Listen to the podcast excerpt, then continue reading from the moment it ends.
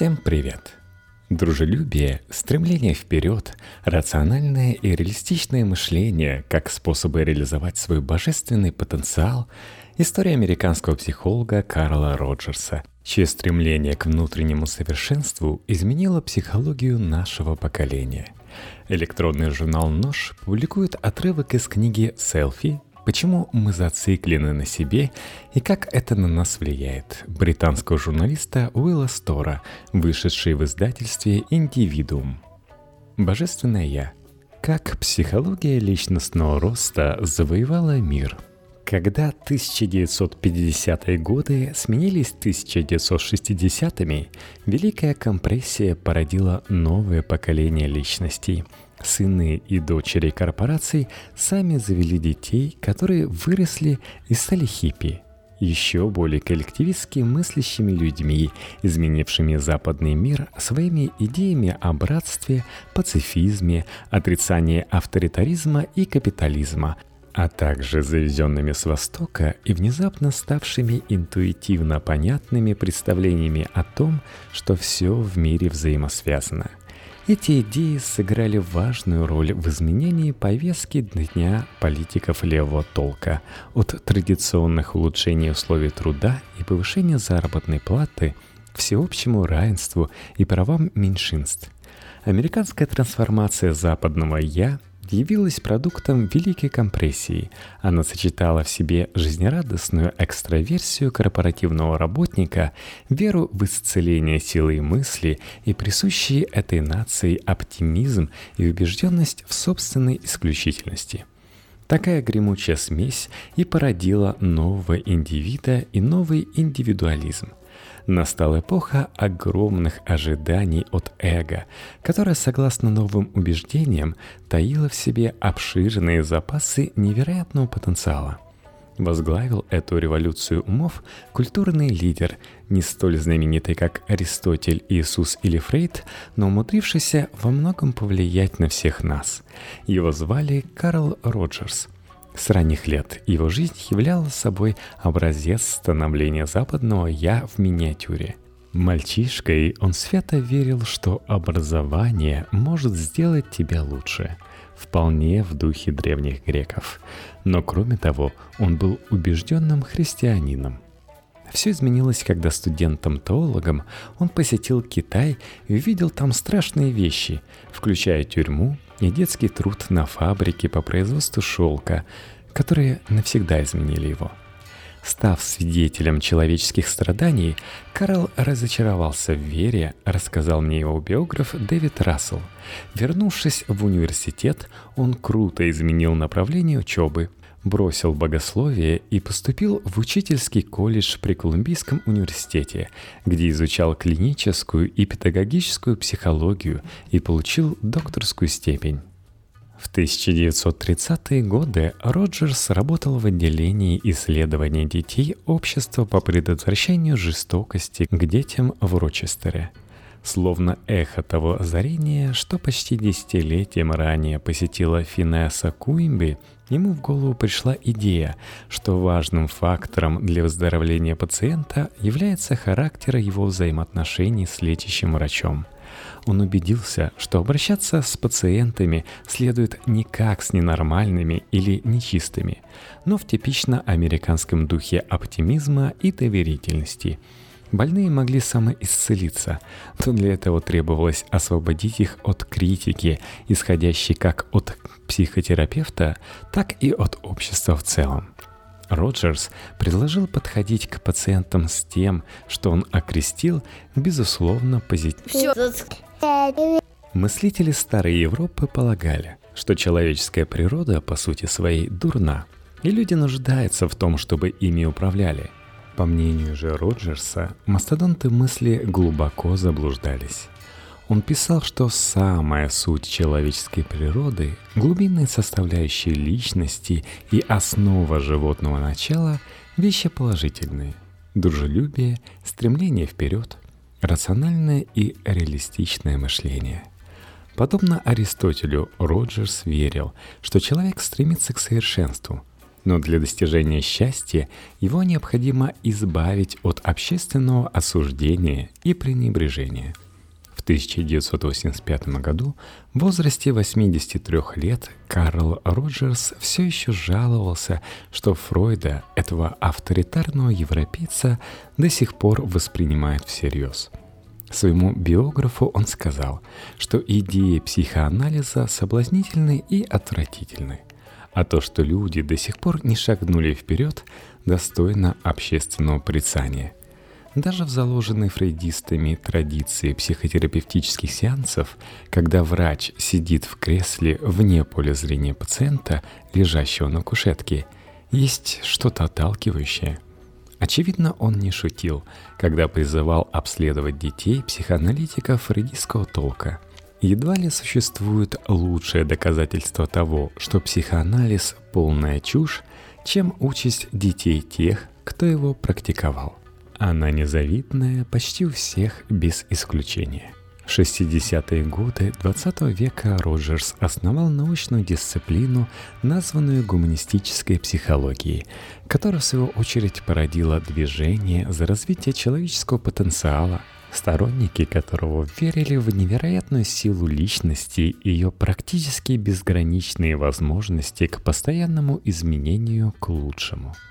Роджерс и его ученики были убеждены, что работа с психологом полезна и людям, не страдающим расстройствами психики – мы считали, что хорошо для невротиков вполне может оказаться полезно и нормальным, заявил доктор Уильям Колсон, директор Западного института поведенческих наук в Калифорнии, где работал Роджерс.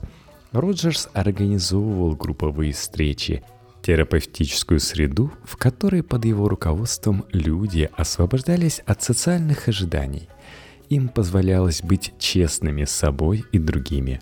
Создавалась атмосфера доверия, бесстрашия и радикальной аутентичности, отчего каждый мог обнажить свою подлинную идеальную сущность и добиться мощного прорыва и трансформации к лучшему – в 1964 году Роджерс получил грант на трехлетнее исследование и развитие системы групповой терапии на базе монастырей, основанных монахинями Ордена Пренепорочного Сердца Пресвятой Девы Марии в Калифорнии. В 1994 году Колсон, принимавший участие в исследовании, охарактеризовал его результаты как полный провал – Начали они с демонстрации монахиням фильма о групповой психотерапии. Люди из фильма в конце терапии казались лучше, чем в ее начале, говорил он. Они стали более открытыми друг с другом, меньше лгали и не скрывали своих суждений. Если кто-то из них не нравился кому-то, они свободно говорили об этом, и если нравился, тоже. Так что они ладили с нами и доверяли нам, Однако, по словам Колсона, вновь обретенная откровенность вылилась во вспышки лесбийских отношений и бунтарства.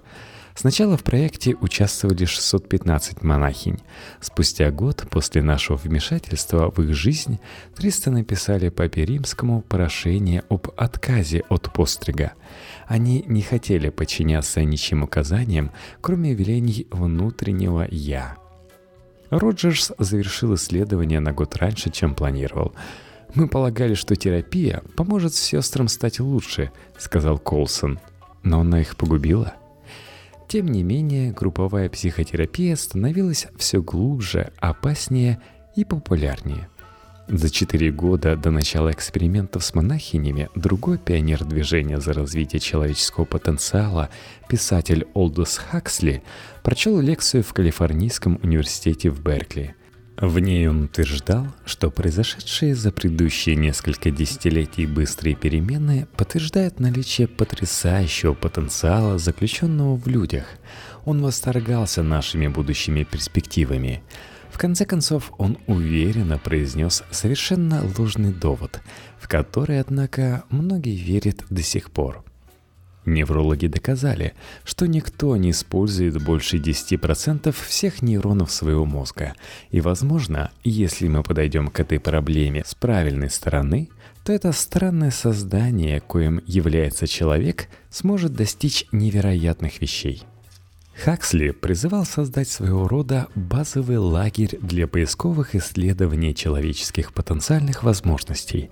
Среди его слушателей в тот день присутствовал мужчина, которому в голову пришла на удивление сходная идея – 29-летнему Ричарду Прайсу вместе с его партнером, тоже выпускником психологического факультета Стэнфордского университета Майклом Мерфи, предстояло основать святую святых движение за развитие человеческого потенциала – Мерфи и Прайс были верными сынами американской коллективной экономики и с большим интересом изучали восточные духовные практики, а Мерфи даже провел полтора года в индийском Пундичере, занимаясь медитацией.